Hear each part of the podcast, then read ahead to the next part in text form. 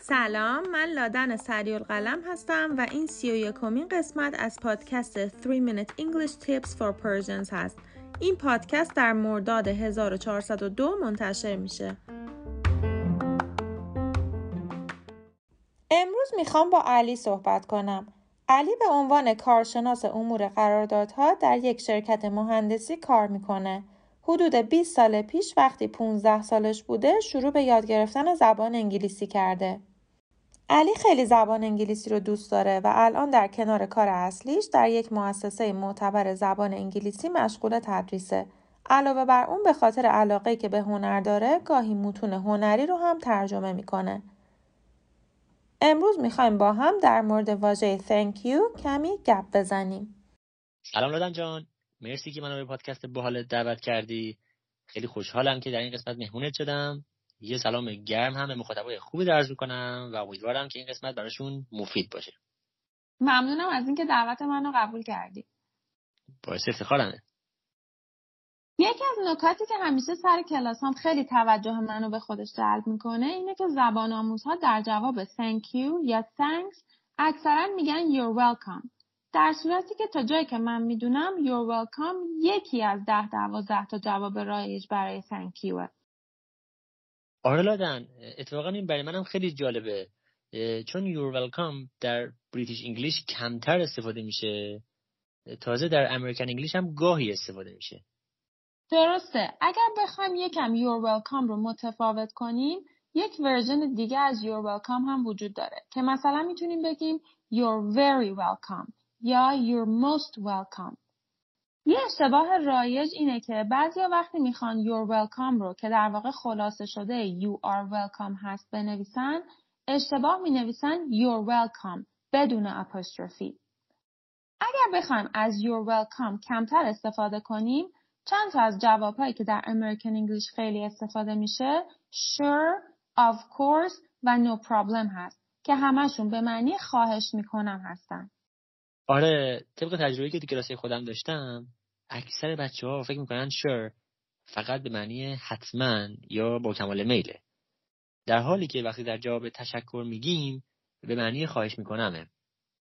علاوه بر این دو تا از جوابایی که من خیلی دوستشون دارم always و anytime هست.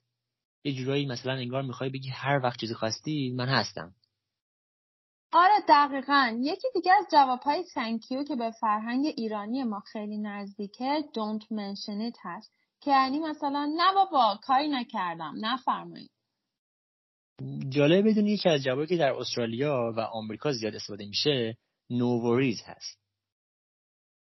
حالا که راجع به thank صحبت کردیم یه نکته دیگه هم که دیدم فارسی زبان ها زیاد اشتباه استفاده می‌کنن خدا رو شکر در زبان انگلیسیه.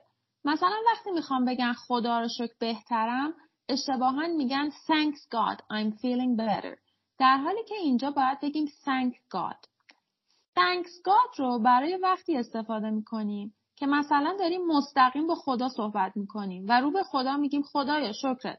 اما وقتی داریم با کسی صحبت می‌کنیم و می‌خوایم بگیم خدا رو شکر در این حالت میگیم thank God. شاید دلیل اینکه اشتباها میگن thanks God این باشه که thanks به گوش آشناتره. هم به خاطر خود کلمه thanks و هم به خاطر عبارت thanks to. علی یه مثال با thanks to به ذهنت می‌رسه؟ ببین مثلا اگه بخوایم بگیم به خاطر ترافیک دیر رسیدم خونه باید بگیم thanks to the heavy traffic. I got home late.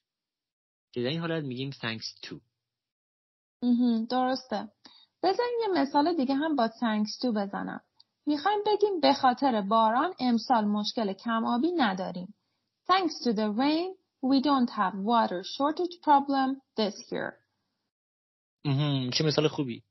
مورد آخری که راجب جواب thank you می‌خواستم بگم اینه که یه وقتایی کسی از ما تشکر می‌کنه و ما هم متقابلا می‌خوایم از طرف مقابل تشکر کنیم. در فارسی میگیم مرسی از شما به همین خاطر یه سری مستقیم از فارسی به انگلیسی ترجمه می‌کنن و میگن thank you from you خب درست نیست اتفاقا من در مورد Thank you from you در اپیزود 27 پادکست هم صحبت کرده بودم. در انگلیسی وقتی نفر دوم هم می‌خواد متقابلا تشکر کنه باز هم میگه Thank you. اما این Thank you رو با یک تاکید روی you میگه. بیا یک طور الان تمرینش کنیم.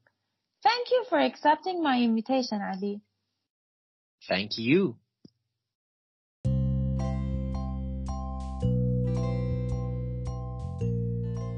از اینکه در پادکست امروز همراه ما بودین ازتون ممنونم.